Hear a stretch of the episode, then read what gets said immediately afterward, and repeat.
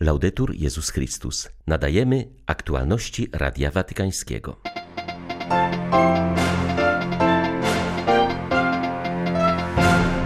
Papież wziął udział w ogólnoświatowej modlitwie o pokój w Birmie i Ziemi Świętej.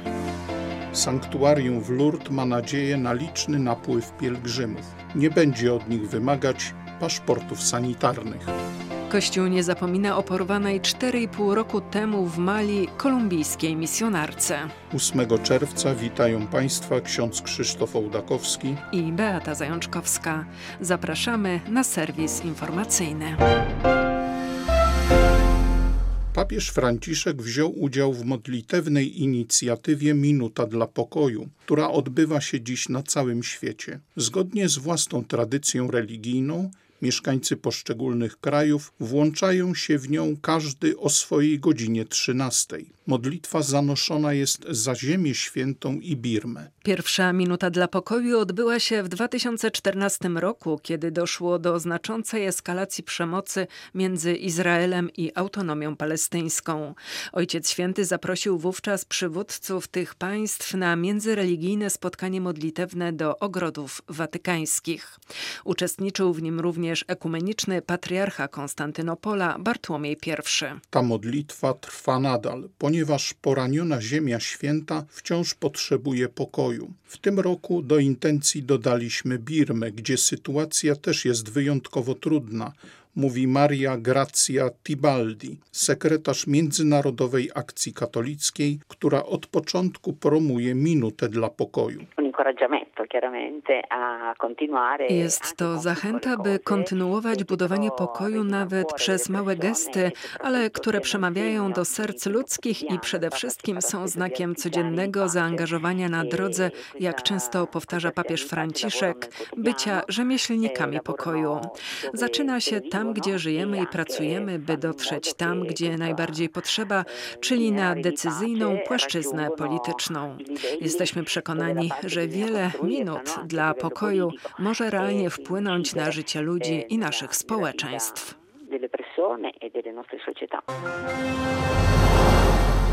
Czasami nie rozumiałem, co robi opatrzność, ale zawsze wierzyłem, że Bóg jest obecny we wszystkich tych wydarzeniach, mówi kardynał George Pell, były prefekt sekretariatu do spraw ekonomii. Dziś kończy on 80 lat. W wywiadzie dla Radia Watykańskiego powraca przede wszystkim do ponadrocznego pobytu w więzieniu. Trafił tam na podstawie fałszywych oskarżeń o nadużycia. Na uniewinnienie musiał czekać 404 dni. W więzieniu, jak przyznaje, przekonał się o potrzebie wytrwałości i znaczeniu rzeczy najbardziej podstawowych, takich jak wiara i przebaczenie. Kardynał Pell opowiada, że w więzieniu zdecydował się na pisanie dziennika, przede wszystkim ze względów historycznych, bo dziś rzadko się zdarza, by kardynał został uwięziony. Z drugiej strony wiedział, że pisanie dziennika jest też dobrą terapią. To samo czynił na przykład święty Paweł, kiedy był więziony, mówi kardynał Pell. Moja wiara i modlitwa miały wpływ na moje przeżywanie uwięzienia. To kompletnie zmienia położenie więźnia. Często to dziś powtarzam, że mój pobyt w więzieniu był sprawdzianem dla wiary chrześcijańskiej. Okazało się, jak ona sprawdza się w praktyce. Ja jestem tego żywym przykładem, że to, czego uczy Kościół o modlitwie, łasce, cierpieniu, rzeczywiście funkcjonuje.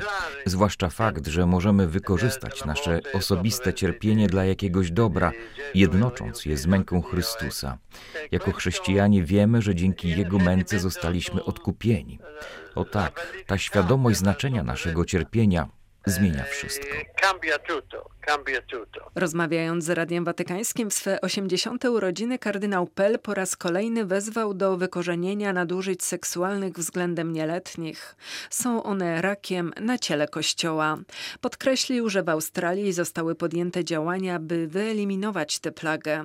Wszyscy jednak biskupi i kapłani muszą zrozumieć, że nie można pozwolić, by ten skandal znów się powtórzył. Dodał on zarazem, że te bolesne wydarzenia świadczą o naszej niewierności względem nauczania Jezusa. Gdyby przestrzegano wszystkich przykazań, nie doszłoby do takiej sytuacji, dodaje kardynał Pell. Pandemia negatywnie odbiła się na katolickiej oświacie w USA.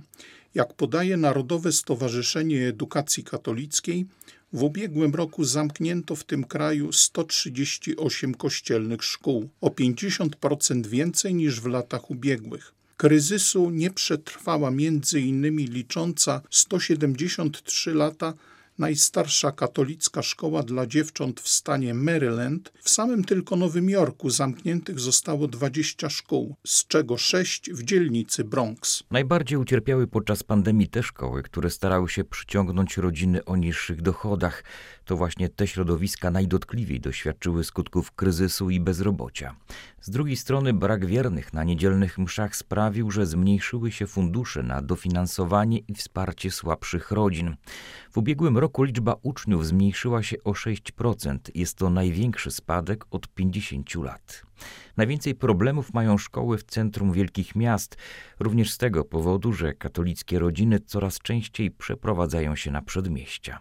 Z drugiej strony są środowiska, w których wzrosło zainteresowanie katolickim szkolnictwem. Okazuje się bowiem, że lepiej radziło sobie ono z okresem pandemii, rzadziej niż inne szkoły, uciekało się do zdalnego czy hybrydowego nauczania. Sanktuarium w Lourdes nie będzie wymagać od pielgrzymów paszportów sanitarnych. By tak mogło się stać, na niektóre wydarzenia wciąż będą obowiązywały limity wiernych. Poinformował o tym rektor tego maryjnego sanktuarium, zapowiadając całą serię wakacyjnych inicjatyw, które, jak podkreślił, mają sprawić, że Lourdes znów zacznie tętnić życiem i modlitwą. Ksiądz Olivier Ribado Dima poinformował, że od 1 lipca wznowione zostaną wieczorne procesje ze świecami, a przed grotą będzie sprawowana msza z udziałem pielgrzymów. Nowością w ofercie sanktuarium będą sakralne recitale, które do Lourdes mają przyciągnąć pielgrzymów i turystów. Służyć temu ma m.in. inicjatywa kulturalna Noce w Lourdes, która będzie swoistego rodzaju festiwalem. W porozumieniu z władzami sanitarnymi ustalono, że w koncertach jednorazowo będzie mogło uczestniczyć tysiąc osób. W sanktuarium może zmieścić się 30 tysięcy pielgrzymów, ale na tę chwilę trzeba będzie jeszcze poczekać. Jesteśmy przekonani, że w czasie wakacji do Lourdes przybędzie dużo więcej pielgrzymów niż przed rokiem, podkreślił rektor sanktuarium sanktuarium maryjnego, przypominając, że Lourdes jest znakiem jedności w modlitwie, która nawet w czasie ograniczeń pandemicznych nieustannie płynęła z tego miejsca na cały świat. Arcybiskup Charles Chaput skrytykował zbytnią ustępliwość niektórych biskupów w aplikowaniu pandemicznych obostrzeń na życie religijne. Wskazał, że widzialnym efektem zamknięcia świątyń i zawieszenia publicznych liturgii będzie to, że wielu ludzi nie wróci już do kościołów. Emerytowany metropolita Filadelfii, który cieszy się wielkim autorytetem wśród amerykańskich katolików, udzielił wywiadu w związku z ukazaniem się jego najnowszej książki Za co warto umrzeć myśli o życiu wartym przeżycia, w której podejmuje refleksję nad śmiercią jako kluczem do dobrego życia. Amerykański hierarcha krytycznie odniósł się do zbytniej uległości niektórych biskupów w aplikowaniu pandemicznych obostrzeń.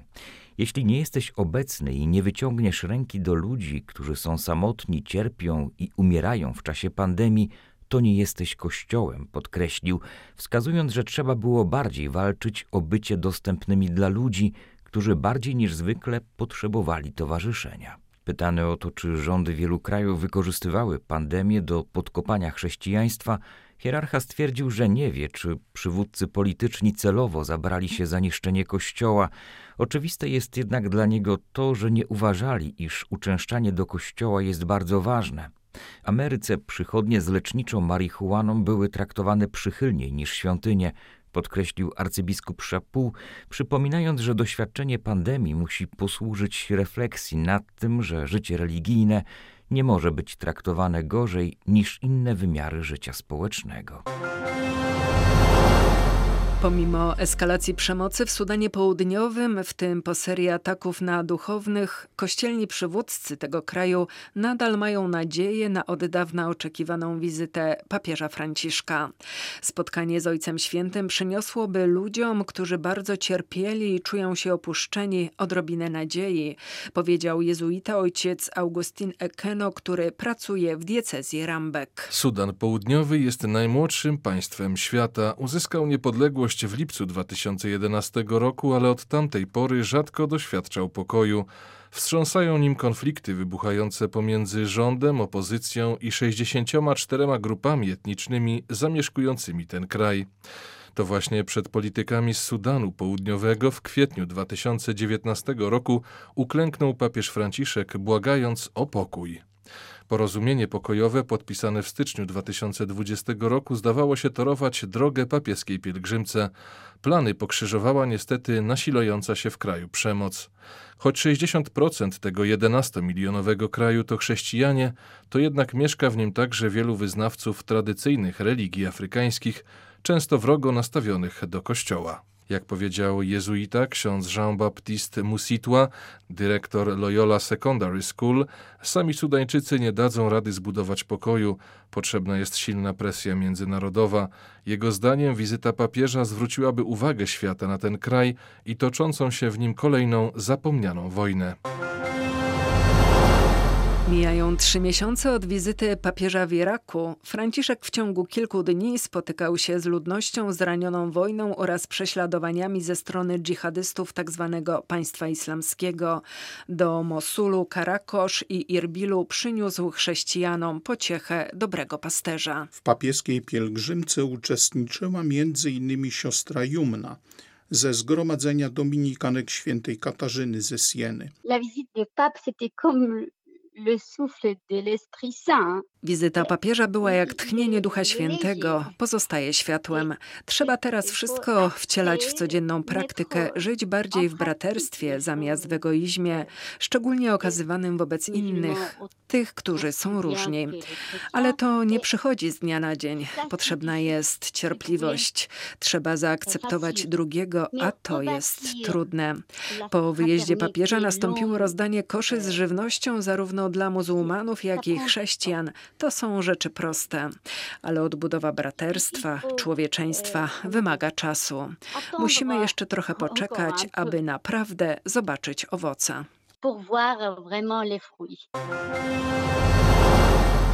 Odkąd wróciłem wolny, nie przestaje się modlić i zachęcać wszystkich do zachowania w pamięci i modlitwie innych zakładników pojmanych w Sahelu. Pisze o tym ojciec Luigi Macalli, który został porwany w Nigrze i przez ponad dwa lata był przetrzymywany w niewoli przez dżihadystów. Kapłan ze Stowarzyszenia Misji Afrykańskich wspomina szczególnie kolumbijską zakonnicę, którą uprowadzono dokładnie 4,5 roku temu. Siostra Gloria Cecilia Narvaez Agotti została porwana w Mali. Misjonarz wspomina, że wysłuchał świadectw dwóch byłych zakładniczek, które dzieliły los siostry Glorii. Obie wyrażały obawy co do jej przyszłości, wiedząc, że pozostaje sama w znoszeniu ciężkiej próby porwania. Apeluję do opinii publicznej i proszę wszystkich chrześcijan, aby modlili się o jej uwolnienie, pamiętając z wdzięcznością o nieustannej modlitwie, jaką zanosiliście o moje uwolnienie, pisze włoski misjonarz, sygnując swój list były zakładnik. Siostra Gloria należy do zgromadzenia sióstr franciszkanek Maryi Niepokalanej. Została porwana 7 lutego 2017 roku. Los uprowadzonej misjonarki jest nieznany. Były to aktualności Radia Watykańskiego. Laudetur Jezus Chrystus.